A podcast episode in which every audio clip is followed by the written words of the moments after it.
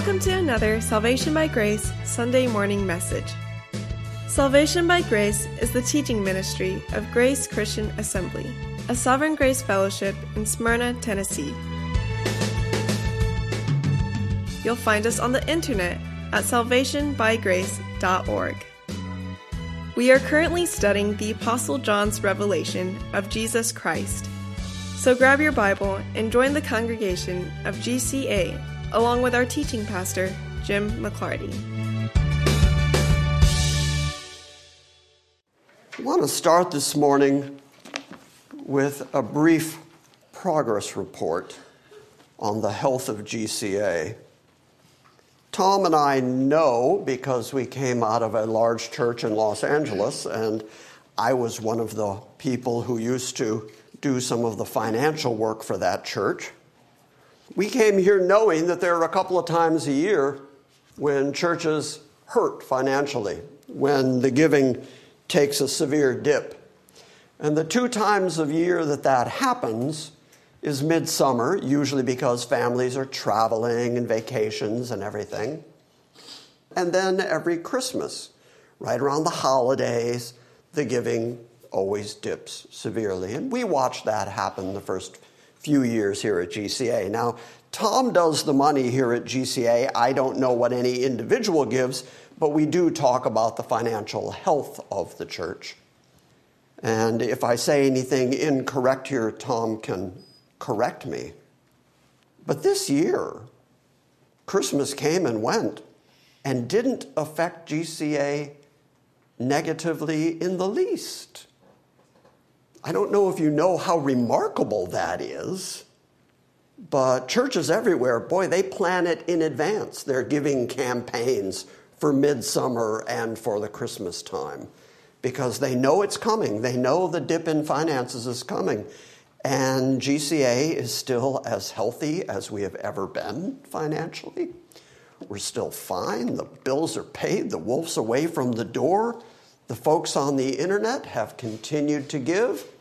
And you all here have continued to give. And we're just fine. And I'm so happy to be able to say that. Because for 20 years, the experiment here at GCA has been what happens if you just week by week feed people a steady diet of the Word of God? What will happen to people? If you take away all the falderall and the trappings of religion, what will happen if you just give them a steady diet of the Word? And it turns out that what happens is people become Christians if you just give them the steady diet of the Word of God. And as a consequence, in our 20 year history, I've never had to pound on you all about finances. For the folks on the internet, when was the last time you heard me preach a giving sermon where I just pounded away at you and said, We're going to we're going to go off the internet or something bad's going to happen if you don't give and if you don't give right now. That's the way that so many churches ramp up their giving in the summer and in Christmas. And I'm just so very, very fortunate as a Bible teacher that you all have never made me do that. So I'm really just here to say thank you because once again you have freed me up to just preach the Word of God. And you haven't caused me the crisis of conscience where I have to stand up here and pick your pockets because our financial situation is so bad. And instead of preaching the Word of God, I get up here and try to cajole your money out of you. And I just, I'm so appreciative of that. For 20 years, you've let me stand up here and just preach God's Word. So, GCA is a very healthy, very alive church. And I am so glad to be able to say that because this morning we're going to talk about the dead church. We are in Revelation chapter 3. Before we were so rudely interrupted by Christmas, New Year's, and viruses, we were teaching the seven churches and the letters to the seven churches, what Jesus has to say to the seven churches of Asia. Today we're going to talk about the church at Sardis. let's start by reading these six verses. It's a short letter to the angel or the messenger of the church of Sardis. Write this He who has the seven spirits of God and the seven stars says this I know your deeds, that you have a name, that you are alive, but you are dead. Wake up and strengthen the things that remain, which are about to die. For I have not found your deeds completed in the sight of my God. Remember, therefore, what you have received and heard, and keep it and repent. If therefore you will not wake up, I will come like a thief, and you will not know at what hour I will come upon you. But you have a few people in Sardis who have not soiled their garments, and they walk with me in white, for they are worthy. He who overcomes shall thus be clothed in white garments, and I will not erase his name from the book of life. And I will confess his name before my Father and before his angels.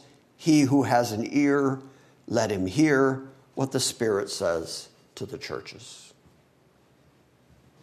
Now, as we've done with each of these churches in each of these seven cities, we're going to talk a little bit of background, a little bit of history of the city, because the more you know about Sardis, the more you're going to understand Jesus' very particular and very exacting language in this letter. The city of Sardis is an ancient city. It was actually founded in the 12th century BC and it was really one of the oldest and most important cities in Asia. Sardis is about 32 miles from Pergamus, and it's about 27 miles from Philadelphia. Sardis, the word, means those escaping or that which remains.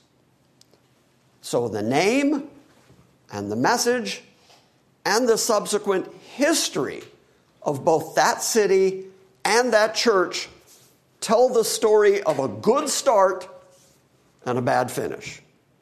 It changes for the worst. Sardis has this name, this reputation, as if they were alive. They look like they're alive. People understand them to be alive, and yet Jesus says definitively, You're dead. Now, Sardis is actually originally a portion of a kingdom that was called Lydia. The kingdom of Lydia existed from about 1200 BC to about 546 BC.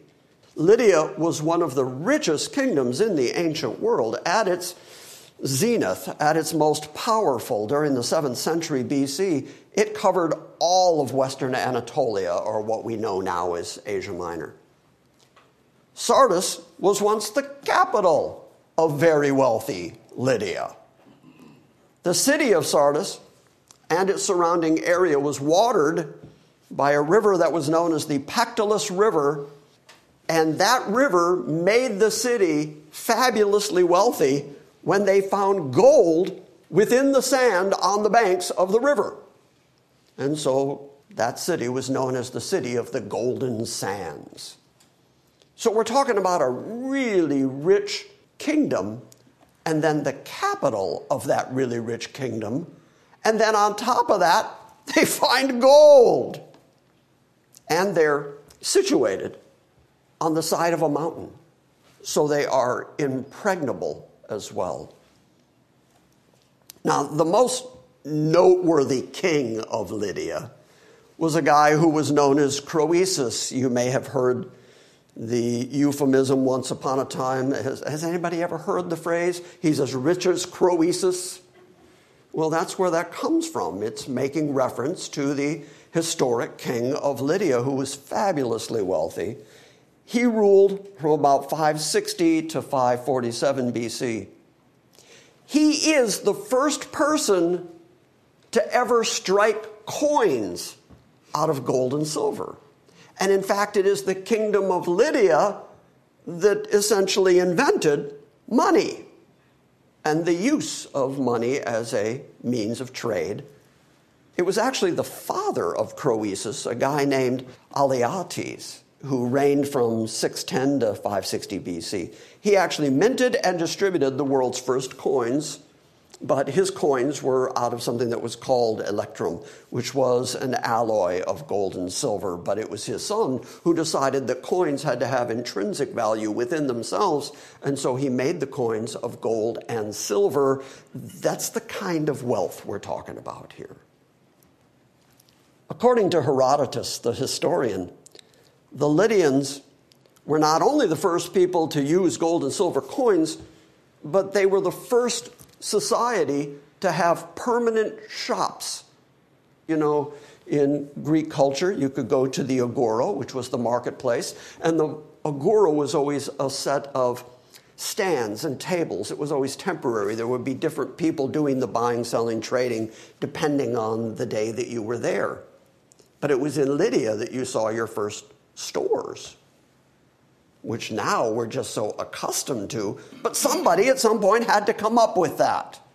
Well, it was the folks there in Sardis and in Lydia who did that. You may recall that Israel, in their history, fell to a succession of kingdoms. First, they were conquered by Babylon, at least the southern kingdom. The northern kingdom was first conquered by the Assyrians, but then the southern kingdom was conquered by Babylon. And then Babylon was conquered by the Medo Persians. And then the Medo Persians were conquered by the Greeks. Well, as that was going on there in the Middle East, that was the same thing that happened to Lydia. It's the same thing that Sardis went through. So in 546 BC, Lydia became a province of the Persian Empire, which then fell to Alexander the Great, so it became a Greek empire. And then that Hellenistic dynasty ruled from the city of Pergamum. They considered Pergamum to be their capital after the death of Lysimachus, who was one of the generals of Alexander the Great, if you recall. One of Lysimachus's officers then took control of the city in 282 BC. Lydia was then acquired by the Attalid dynasty of Pergamum but you may recall, we've already talked about this, that the last king of Pergamum, in order to avoid warfare and the ravages and the spoils of warfare with Rome, actually decided to just give the kingdom to Rome. The last king of Pergamum just willed the whole kingdom over to Rome. So in 133 BC, Sardis became part of the Roman province of Asia. Okay, so that's some of the background and the history of it. Why, why was Sardis so valuable outside of the fact that it had sands of gold? Why was it a city that people wanted to control? Well, it's because it was built on the side, on a plateau, 1,500 feet over the plain. So it was only approachable one way in order to get to it. There was only one narrow passage that could get you there. So that made it really easy to defend because any army that wanted to fight against the city had to come up through that narrow passage. And so it was easy to ambush them. Then at the base of that rocky cliff, was the river that I mentioned earlier, the Pactolus River, and as a consequence, there was another half of the city that was built there on the plain. But the fortress itself was impregnable. Army after army tried to conquer it. And it was the Persians who, according to best history and legend, the Persians had a couple of soldiers who were just really good at climbing and they went up the rocky crags. They put themselves into the crevices of that hillside and managed to climb themselves all the way up to that city and opened the gates. And lo and behold, the city fell to the Persians. Now, you would think logically that once that had happened, the people who were living there in Sardis would say, you know, now that we're aware of that, we should be more careful. We should watch more carefully. And yet, they didn't. And yet, they remained satisfied with their own wealth, remained satisfied that their walls were going to protect them. They became satisfied. In other words, they rested on their laurels rather than being awake and paying attention. And consequently, the Greeks came in and conquered the city. And you know how they did it? The exact same way as the Persians. They climbed up the wall and conquered the city. So, in other words, the city of Sardis rose and fell and rose and fell over and over again, and yet never caught on that they needed to be awake. They needed to pay attention. So Sardis was attacked and conquered twice because of the arrogance of the city, the wealth of the city. Their pride, their overconfidence in their own resources took its toll. And so, since they believed that their city was impregnable, the guards became careless and the city fell.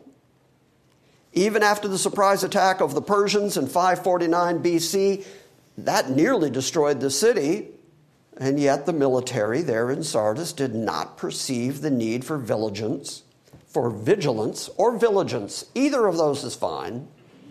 They didn't perceive the need for vigilance or reinforcements, and so then they're conquered by the Greeks. And then the country was also subject to frequent earthquakes, and Sardis was completely destroyed by an earthquake in AD 17. So now, when was John writing? 92, 96 AD, he's on the Isle of Patmos. He is writing to a city that was once fabulous and glorious and was now laying in ruins, and the church along with it. Sardis never really fully recovered from that earthquake in AD 17, and it was only partially rebuilt. So when the epistle was actually written by John and actually sent to the city of Sardis, the city was waning in its prestige and in its glory.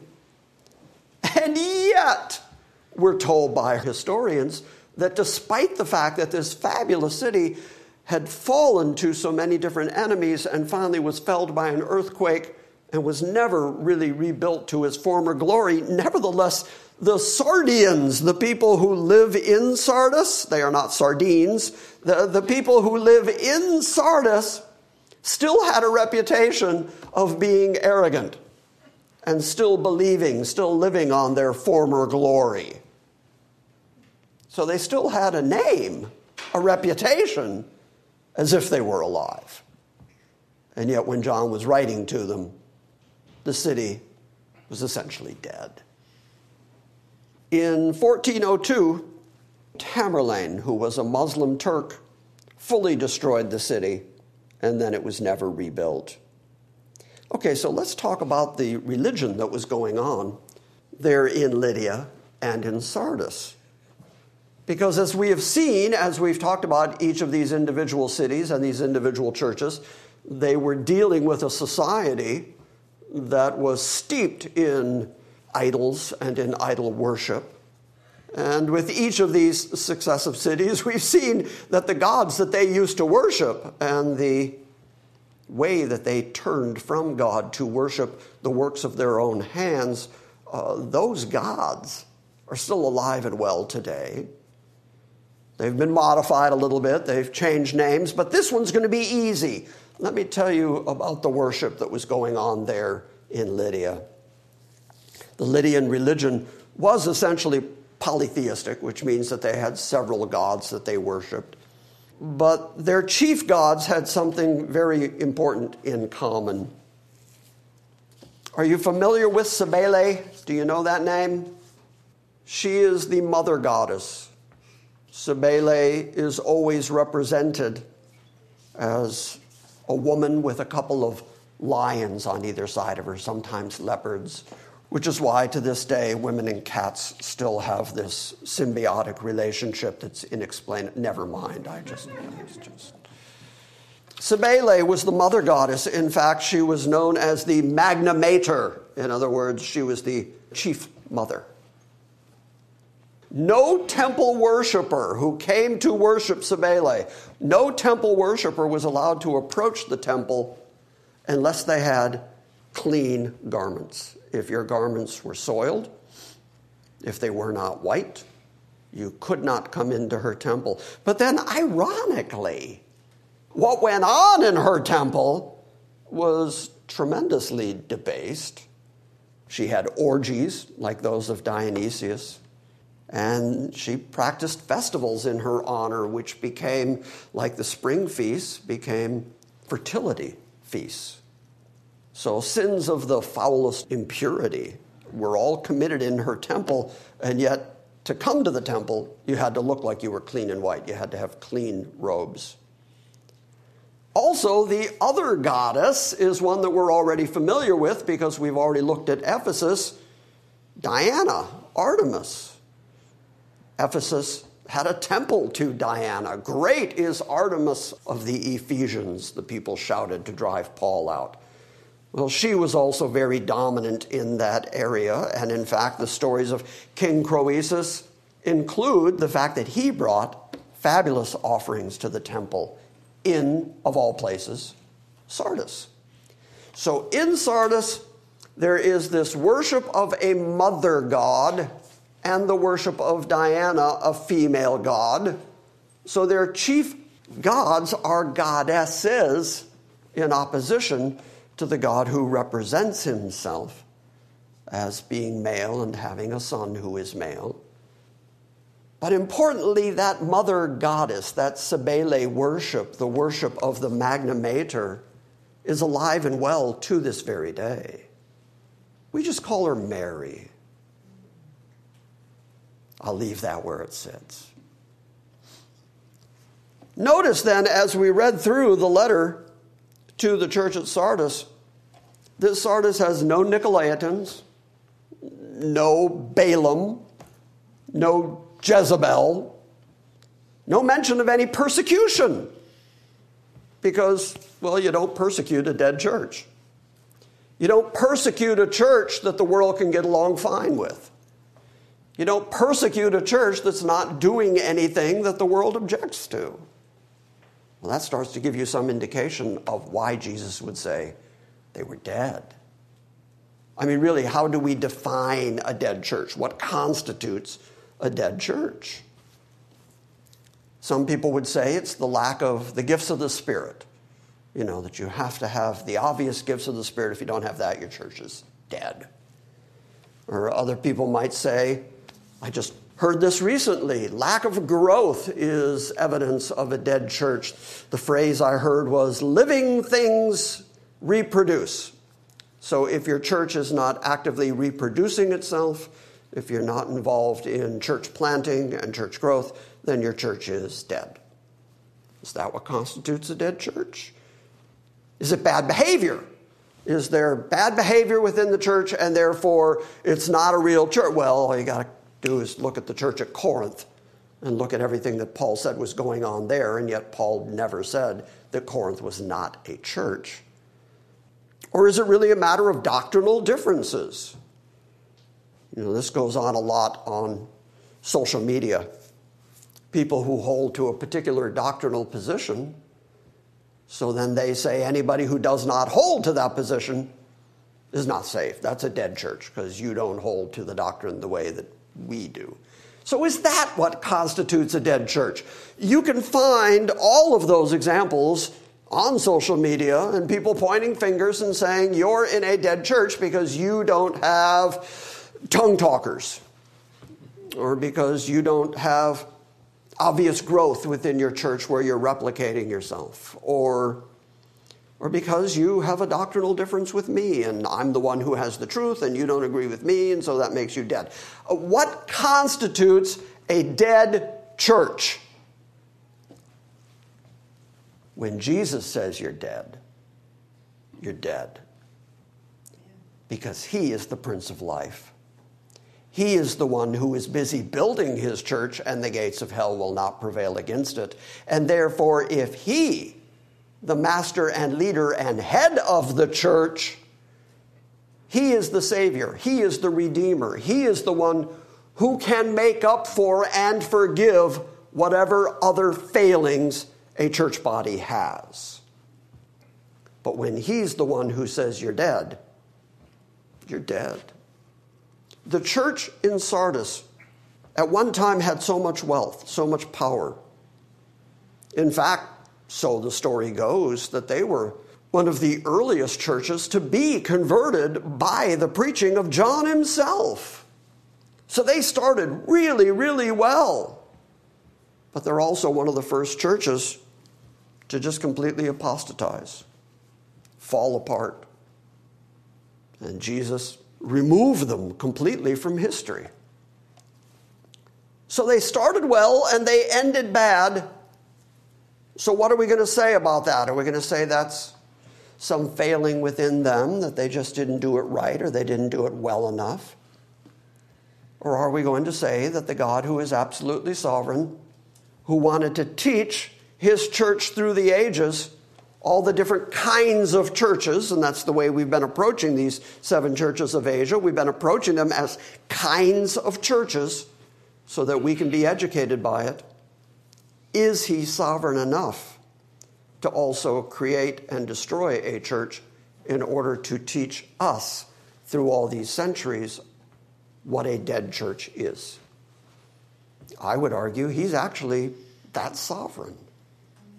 Or else you would have to explain how it is that Jesus left it up to some people who then failed miserably enough that he said, nah, I can't save you, and then gave up on them. Instead, I would argue that the church in Sardis existed historically for the very purpose of teaching the church through all these centuries that if you are not wakeful, if you are not careful, if you're not paying attention, then you're going to fall.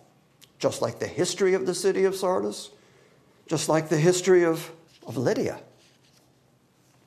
So now let's look at the letter. There, that's all introduction. I think now we can dig into what Jesus actually has to say. To the angel or the messenger of the church in Sardis, write this. At the beginning of each of these letters, we've seen that Jesus takes some characteristic of how he was introduced at the beginning of the book of Revelation he takes some characteristic and he picks it out, points it out to the church, and says, I'm this one. In this case, he says, I'm the one who has the seven spirits of God. Now, why would he say that? Because clearly he's the one who is the giver of the Spirit. He's the one who also is in charge of the church and whether the church receives the Spirit, whether the church embodies the Spirit of God or whether the church fails. So he points out right away that he's the one who's in charge because not only does he have the seven spirits of God, which we have already looked at out of Isaiah, but that he also has the seven stars, the seven messengers of the churches, which means he's in charge of the spirit and he's in charge of the messenger. So he's the one who controls whether a church remains, whether it abides, whether it grows, whether it's productive, or whether it turns out to just be dead. He who has the seven spirits of God and the seven stars says this I know. How often have we seen Jesus say that? I know. I know the difficulties you're going through. I know your hardships. I know your persecutions. I know. And I've pointed that out every single time to say, Jesus knows. Jesus is intimately aware of what you're going through, what the church is going through, what the world is going through. He knows the situation that he has planted his church in. And he knows whether the activity of the church is living up to the Spirit of God, whether it is living up to his standard for a church, whether it is living up to his expectation of a church or not, because he says, I know, in this case, I know your deeds, I know what you're doing, I know how you're acting. I know how you're behaving. I know how you're thinking. And you have this reputation in the world as if you are alive. Anybody looking at you from the outside would say, that's a living church. And yet, Jesus from the inside, the one who's in charge of the messengers of the churches, the one who's in charge of the spirit in the church, he's the one who says, even though your reputation is that you're alive, you are nevertheless dead. Is it fair then to say that since this is a lesson on different types of churches, is it fair then to say that there are churches in the world today who have a reputation as if they are alive but are in fact dead? Yes. And from the outside, anybody looking at them would say, just like the church of Sardis, Sardis was so wealthy. That's why I stressed that history. Sardis was so very wealthy and protected and resting on their laurels. And they thought that they were just fine, and they could point back at the fact that they were established by John the Apostle, and they could just say, We know we're just fine. We don't have to stay awake. We don't have to work. We don't have to pay attention to our activity. Instead, we'll just rest here and say, Well, we're the church, and we're, we're fine. We're protected. We have a lot of money. We're good. That's the church that Jesus says, You're dead. And so there are churches in the world at this very moment who have all the trappings of religious activity, who have all the demonstration of wealth, who have all of the trappings that people would drive by, look at them, go to their website, whatever else, and say, oh, that looks like a vital church. The question is, is the Spirit of God there? Is the Word of God going forward? And what is the messenger to that church saying? Because Jesus said, I'm the one who's in charge of the messengers and the Spirit. And there are churches that look for all intents and purposes as if they are alive and vital, and Jesus says, You're a dead church. I am editing myself, my own opinions, really hard right now. Because it would be so easy to talk about dead churches.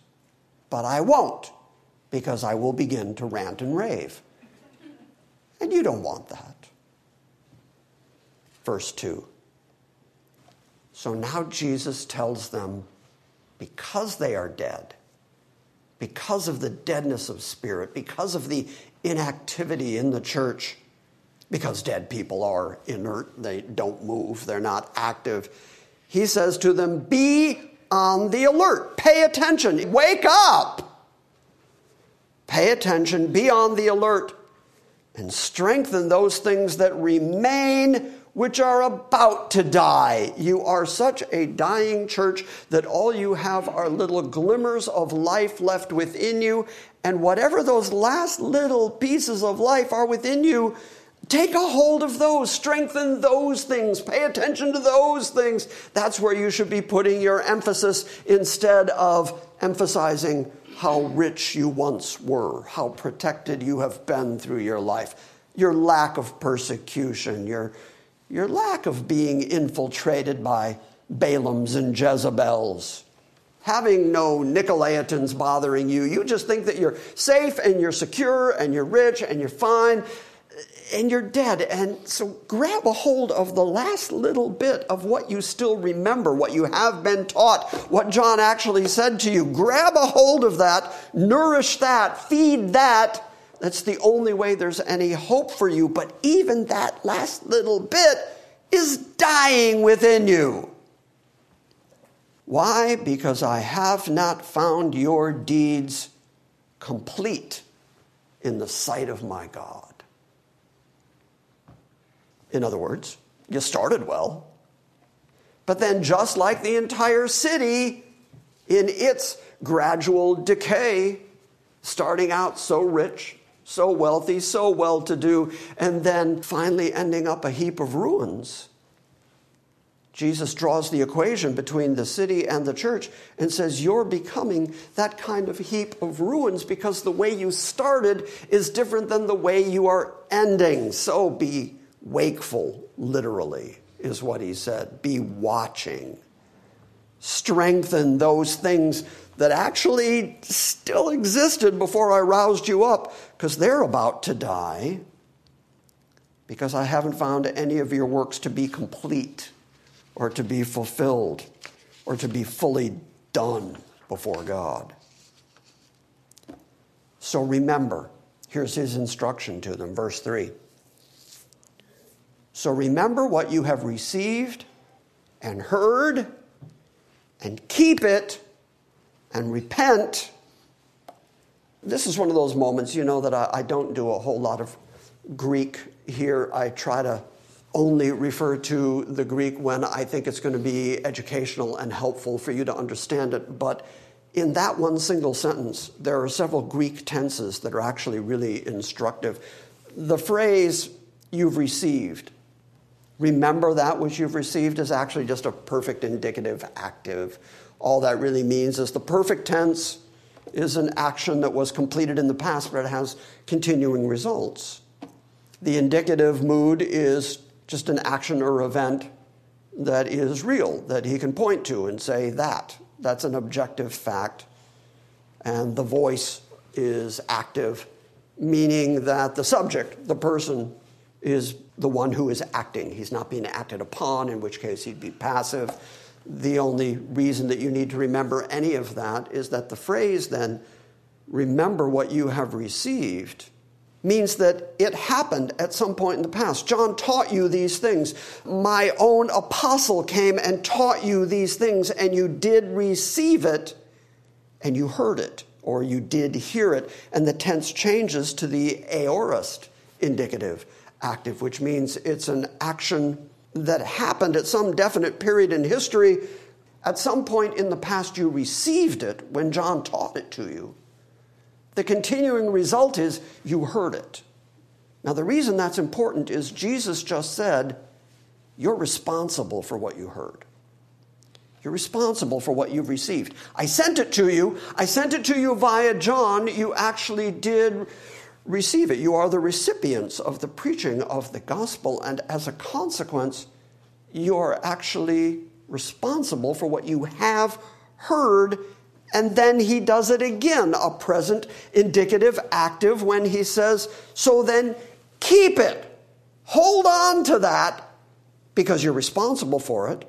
You did receive it and you have heard it. And then the word repent is an aorist imperative. There's our indicative and our imperative again. The indicative is you're responsible. You received it. You heard it. As a consequence, actively keep it but then that aorist imperative active means repent, but do it once and for all. Stop doubting. Stop overthinking. Stop double thinking. Repent, change your ways, and stay changed. You did receive it. I did send it to you. As a consequence, you heard it. That makes you responsible for what you have heard. You do know it. Therefore, cling to it, keep it, hold on to it, and change your ways. If you continue in the way you're going right now, you're going to end up eternally dead. Not just a dead church, but you're going to be condemned by God Himself for all of eternity. Therefore, change permanently. A one time change, a one time repentance hold on to that last little bit that you've got because if you don't pay attention, if you're not alert, if you don't wake up, if you don't do that, I'll come on you like a thief and you will not know what hour I'm going to come upon you. Okay, now we have to talk about that thief in the night language for a moment. Because that phrase, thief in the night, has been bandied about so often. There have even been books written called Thief in the Night. I think there was a movie, Thief in the Night that was a, a rapture book. And get this right the phrase thief in the night in the Bible never refers to the rapture, never once. Instead, every time you see the phrase thief in the night, what you're looking at is bad news. It's Jesus saying, I'm going to come upon you at a time that you don't expect it, and I'm coming upon you in judgment. It's never a good thing. It's never a good look. If you're laying in bed, Micah, you're laying in bed with April and you hear a noise in your apartment. And she says, Don't worry, honey, I'll get it. No, that doesn't happen. She says, Micah, someone's in the apartment. Go check, go look. Is that a happy time for you? Is that a good moment for you? Is that, yay, yippee, we have a visitor. I wasn't expecting company. No, instead, it's bad news. A thief has broken into your house. And so Jesus creates that exact scenario in Matthew 24, starting at verse 42. He says, Therefore, be on the alert, be awake, pay attention, because you do not know which day your Lord is coming. But be sure of this that if the head of the household had known at what time the thief was coming, he would have been on the alert and would not have allowed his house to be broken into. Essentially, what Jesus is saying is if Micah knew that there was going to be a thief at three o'clock in the morning, he'd be awake waiting for him. And he would not allow the thief to break in. But the whole idea of thief in the night is you don't know what time. You don't know when that's going to happen. So here's Jesus saying, I'm going to come on you in judgment the way a thief comes on you. You're not going to be looking for it, you're not going to be prepared for it. For this reason, says verse 44 of Matthew 24, for this reason you must always be ready. For the Son of Man is coming in an hour when you do not think he will. Is that pretty plain? Is that pretty obvious? That the thief in the night language is bad news. Thief in the night is tribulation language. Thief in the night is day of the Lord language. 1 Thessalonians 5 says this. Paul, writing to the Thessalonians, says, As to the periods and the times, that's the NASB rendering, you know, it's chronos, kairos, to the times, to the seasons, says the King James. As to the particular moments in time when I do particular things, well, brothers and sisters, you have no need of anything to be written to you for you yourselves know full well that the day of the Lord is coming just like a thief in the night. Well, there you go. You can't find a more plain explanation than that. The day of the Lord is coming like a thief in the night when you don't expect it, when you're not looking for it. And then Paul elucidates that and says, while they are saying peace and safety, then sudden destruction will come upon them like labor pains on a pregnant woman, and they will not escape. And then he draws a differentiation and says, But you, brothers, are not in darkness, so that that day would overtake you as a thief. For you are all sons of light and sons of the day. We're not of the night and we're not of the darkness. So then let's not sleep as others do. Let us be alert and let us be sober. So Paul's theology is understanding that Christ and the day of the Lord and the tribulation and all this bad stuff is going to come on the world when they're not expecting it. They're busy marrying, giving in marriage, doing their things, going to their jobs, trading, selling. They don't see it, and then sudden destruction comes on them. Jesus likens that to a thief in the night breaking in when you don't see him coming. So it's very bad news. It's the language of judgment coming when you don't expect it. Paul goes on and says, For those who sleep, sleep at night. Those who are drunk, get drunk at night. But because we're of the day, let us be sober, having put on the breastplate of faith and love, and as a helmet, the hope of salvation. For God, here's his whole point, for God has not destined us for wrath. So, thief in the night language is day of the Lord and wrath. You got that? And then he says, But we, believers in Christ, the church, we're not appointed to that wrath. And therefore, be awake, pay attention, be sober. Why am I belaboring this point? Because that's the same thing Jesus has been saying to Sardis over and over wake up, be awake, pay attention. And I'm going to come on you like a thief in the night, and that is bad news. 2 Peter 3:10 sums it up perfectly and says, "But the day of the Lord comes like a thief in the night, in which the heavens will pass away with a roar, and the elements will be destroyed with intense heat, and the earth and its works will be destroyed. Jesus says to the church at Sardis, Wake up, strengthen the things that remain, which are about to die, for I have not found your deeds full or complete in the sight of my God. So remember, therefore, what you have received, what you have heard, cling to it, keep it, and repent, change.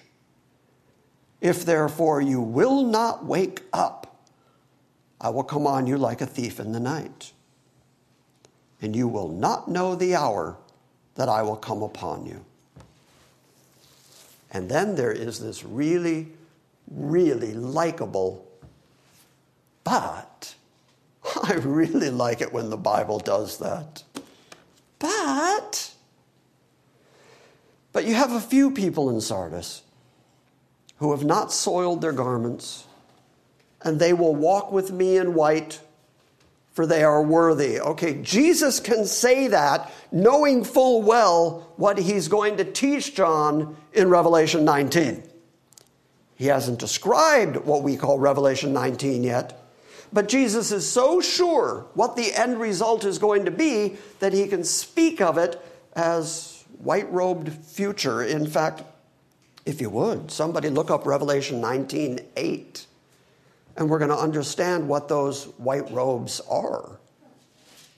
You have a few people in Sardis who have not soiled their garments. As I told you earlier, goddess worship within Sardis required clean robes. You couldn't go in and worship without clean robes.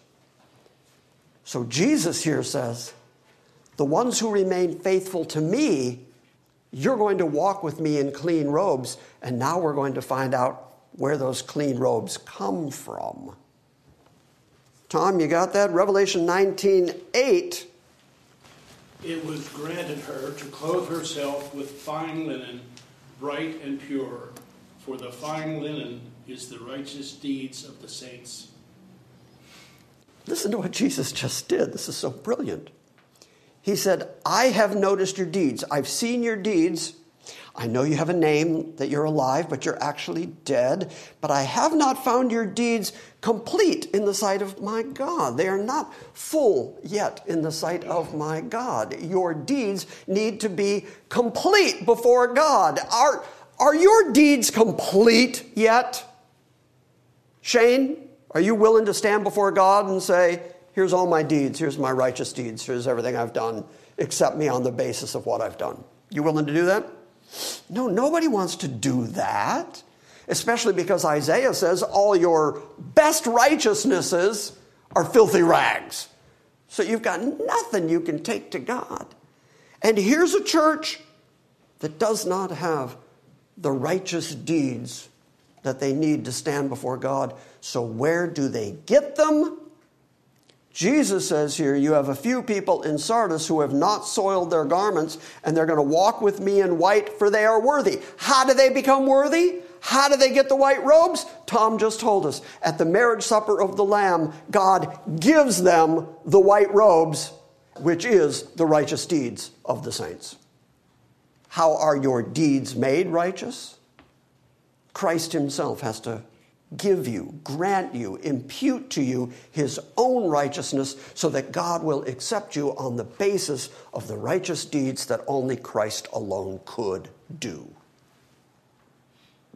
And Christ knows that and knows the marriage supper of the Lamb teaching that is going to come up, it hasn't yet with John, is going to come up in what we know as Revelation 19. And so he can speak forward of it and say, now there are some people at Sardis who have not soiled their garments, and then talk about the white garments that they're going to receive. The thing I love about all this, and I know I'm belaboring it, but the thing that I really love about this is this is a dead church. This is a dying church. This is a church that even Jesus says, You're dead.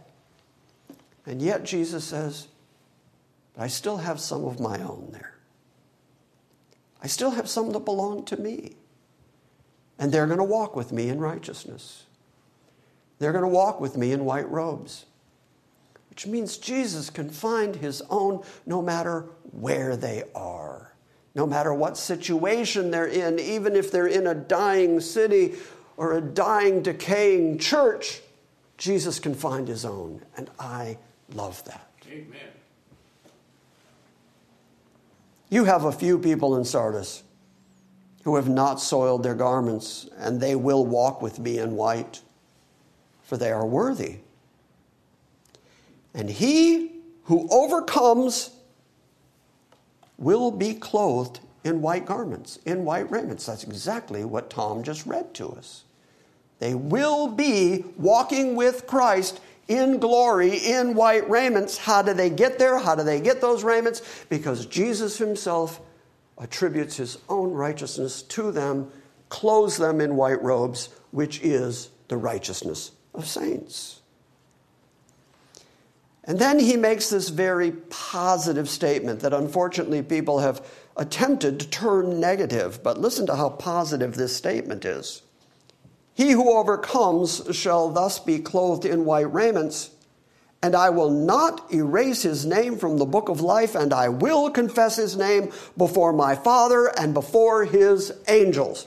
Okay, it's real easy to see the second half of that sentence as a real positive. I mean, my goodness, Jesus is going to profess your name before his God and before the angels? You certainly want to be part of that. That's good news, yes? Yes. Okay, so then, so is the phrase just before it. The phrase just before it is, I will not erase his name from the book of life. I cannot tell you how many Arminian commentators and writers I have read who glom onto that phrase and say, See, Jesus can erase names from the Lamb's book of life. Because he wouldn't say, I'm not going to, unless he actually could. It has to be an option for him to erase or not erase. And just because he says he's not going to erase doesn't mean that he doesn't have the ability. Therefore, they leap to the conclusion that Jesus must actually do that. He must actually erase names from the Lamb's Book of Life. As if God is up there in heaven with some great eternal eraser, erasing names and saying, oh, I tried to save them. I mean, I really gave it a shot. I really tried to save them. I just didn't know they'd be this bad. I didn't know they would do that. I didn't know they would rebel that much. And therefore, even though I wrote their name in the Lamb's book of life and gave them to my son, even though I implanted my own Holy Spirit inside them, even though my son died to pay the sufficient price for their sins, nevertheless, Gabriel, give me an eraser. I got to get them out of the book of life. Well, that, that's just untenable.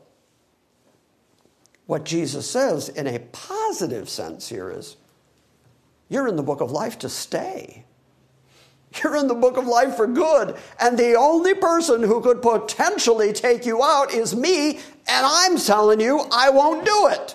That's a really positive statement. Amen. Especially when it's joined with not only will I not erase you from the Lamb's book of eternal life, I will also profess your name before my God and his angels. Amen. Remarkably good news. Remarkably good news to individuals in a dead church. That makes it especially good news. He who has an ear, let him hear what the Spirit says to the churches. So here's what I can tell you for sure Christ is in charge of his church. Christ is the life giver, and therefore he's the one who can pronounce a church to be living or dead. It's up to him. But even within a dead church, he never loses those that were eternally given to him.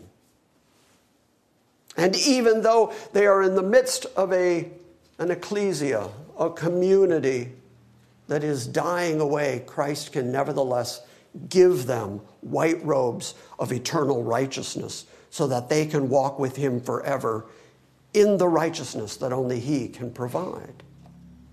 That, just as plainly, just as didactically, just as clearly as can be, that's election. That's Christ saying, I'll preserve my own. I'll take care of my own. I will preserve my own. Even in the midst of a dead city, even in the midst of a dead church. I know who my own are. I won't give up on them. I won't take their name out of the Lamb's Book of Life, and I will profess their name before God and His angels because I will give them a white robe of righteousness so that they can dwell in righteousness with me forever, despite the fact that the church they're in is a dead church. And I really like both the sovereignty and the individuality of what Christ has said here to them. He has said, I'm sovereign, I'm in charge, and your church is dead. But he has also said, I'm sovereign, I'm in charge, I will save my own. That's really good news in the midst of a really harsh letter.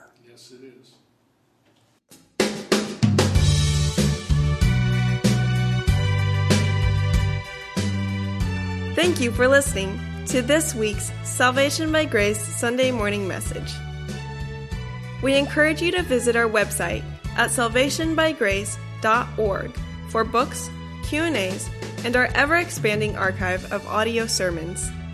And we invite you to join us next time when we gather around the Word and study the sovereign grace of God.